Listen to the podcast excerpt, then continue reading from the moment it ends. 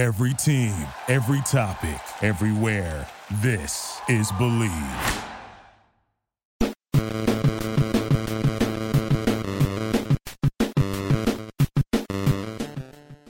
What's up, everybody? It's the Power Rankings Podcast, a k a the Power Rankings Show Short. I'm your host, Elliot Harrison. I'm pleased to be joined with the one and only at Marcus underscore Mosher. And Marcus, we had a big signing? As big as, yeah, as big as you can get in April, right? We had Odell Beckham Junior finally, finally picking a team. It's the Baltimore Ravens on a one-year deal worth up to eighteen million dollars. And gotta be honest, Elliot, when I first saw the the terms of the deal, I thought, oh, that's probably like a five, six million dollar base with a ton of incentives. Yeah. Yes. Not the case. Totally. He's going to make at least sixteen million dollars a year from the Ravens. I mean, maybe eight million dollars. You know, base, sure. But I was, okay, this is a guy that wasn't ready by the end of the year, and, and no fault there. He got hurt in February in the Super Bowl, but he wasn't ready by the end of the year. It's why the Cowboys didn't have the interest. They wanted him for the playoff run. And this is a player that would technically be entering year ten, although he didn't play last year. Mm-hmm. Um, I, it, it, for a guy that hasn't played in over a year, who took a while to get over the knee injury, which again, it happens. Uh, this is a lot of money, and it doesn't feel Baltimore Ravens-y at all. It's a lot of money, but it was a need. The Ravens, I think, had one of the worst wide receiver units in the league last year. And while I don't know that Odell moves the needle a ton, they're definitely better, right? Now they've got Odell and Rashad Bateman and Devin Duvernay and Nelson Agholor. It actually looks like an N F L wide receiver group. And if you're trying to get Lamar Jackson to come back to this team, yeah. You've got to rebuild that room. And at least now it looks competent. Well, you look serious, and you look like you're trying to contend, because you look around the A F C. And look, if the Ravens were in the N F C, I would say, hey, this is not only is it a great move, but it's going to absolutely keep them in the playoffs. Uh, you know, even though they've they've been right there the last couple yep. of years. Last year they got bounced by Cincinnati, but the the issue was that Lamar Jackson wasn't healthy at the end of the year. Uh, let's say Lamar Jackson stays healthy. You needed this move to even make the playoffs, because uh, Cleveland's not going to be a pushover this year. Cincinnati's going to be a playoff team. Buffalo's going to be a playoff team. Miami's going to be a playoff team. Kansas City's going to be a playoff team. Somebody from the A F C South is going to be a playoff team. My guess, and I think your guess as well, would be the Jags there Probably. in that division. We Probably. both think the Chargers are going to be a playoff team.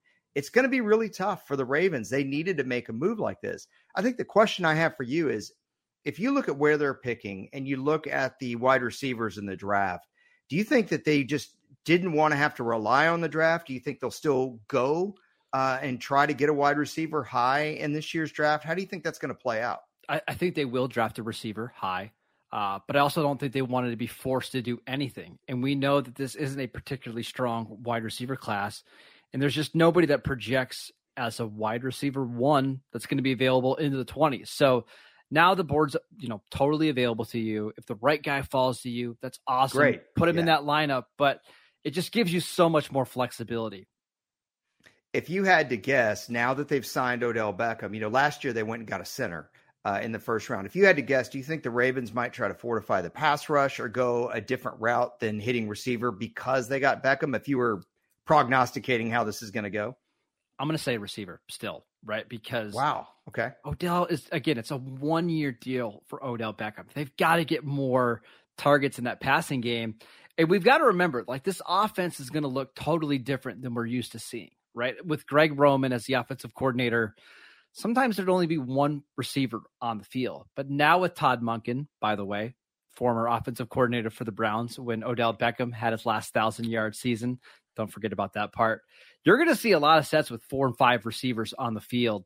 You just need more numbers at that position. So I think now drafting in the latter part of the first round, you can get a number three receiver that can give you some more speed or some more size.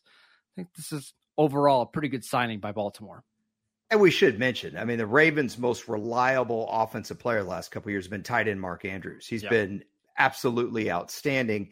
Um, you know, if, if you look at Odell Beckham, we kind of sound like we're skeptical when we're questioning the money. Have to say, there was a lot of skepticism when he signed with the Rams midseason in twenty twenty-one. Yeah. And I remember the first game, I believe, was against the forty-niners. I want to say on like a Monday night or Thursday night. I can't remember which. And people were really hard on him. He ended up being a great signing yes. for them, helped them tremendously. Uh, you know, it's premature to say, hey, this guy can't do it anymore at that level. And if he can play at a really high level, uh, then eighteen million becomes maybe a little bit of a bargain, uh, given what we've seen the wide receiver market do the last year and a half. And, and let's not forget, the most important thing here is that I think signing Odell Beckham increases the likelihood that Lamar Jackson comes back. Right. So even if you overpaid Lamar, but it leads to Lamar Jackson either playing on the tag or agreeing to a long-term deal, it's a net win for Baltimore. And I think all the rumblings that we've heard that Lamar Jackson was kind of actively involved in trying to recruit Odell, I think things are trending in the right direction for the Ravens and Lamar Jackson. It's the proverbial carrot, right? It's like, look, we're serious. We're getting a guy that you wanted.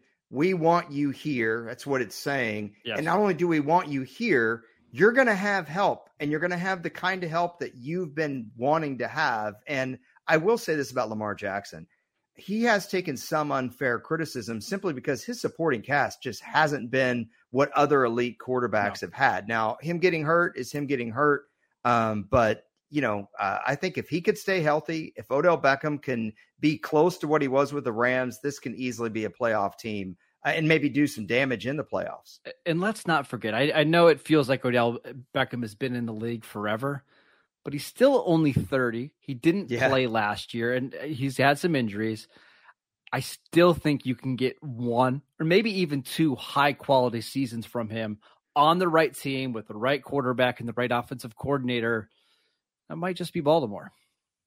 Hey, once it was determined he wasn't going to come back at all, he didn't literally didn't play at all. Well, mm-hmm. when you think about that, that means the rest of his body got rest. Now, I, I know he's trying to come back from a knee injury, but this is a guy that hasn't taken any contact on, on a football right. field since February of twenty twenty-two.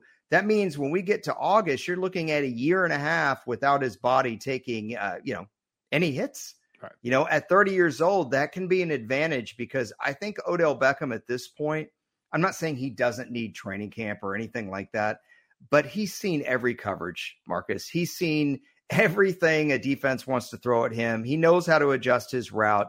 He's a savvy veteran. And I, I always go back to that catch he made, ironically, against Baltimore in twenty twenty-one on fourth down in the red zone. It helped the Rams win the game. It was a big win for the Rams that year.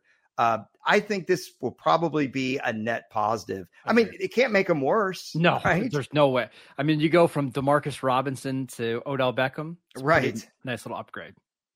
Well, it sounds like we're both thumbs up on it. A little surprised, but still both thumbs up on it. We'll see how it works out. Uh, but what we know for sure is he's not going to be in Dallas. So if you want to hear some Cowboys takes and maybe, I don't know, maybe a little whining about Noah. I mean, you guys okay over there? Locked yeah, we're fine. Cowboys? Yeah, we're good. All right. Yeah, Brandon right. Cooks.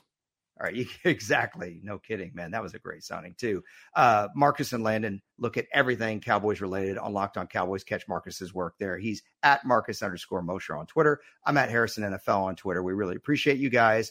And until next time, we'll talk to you later. Bye-bye.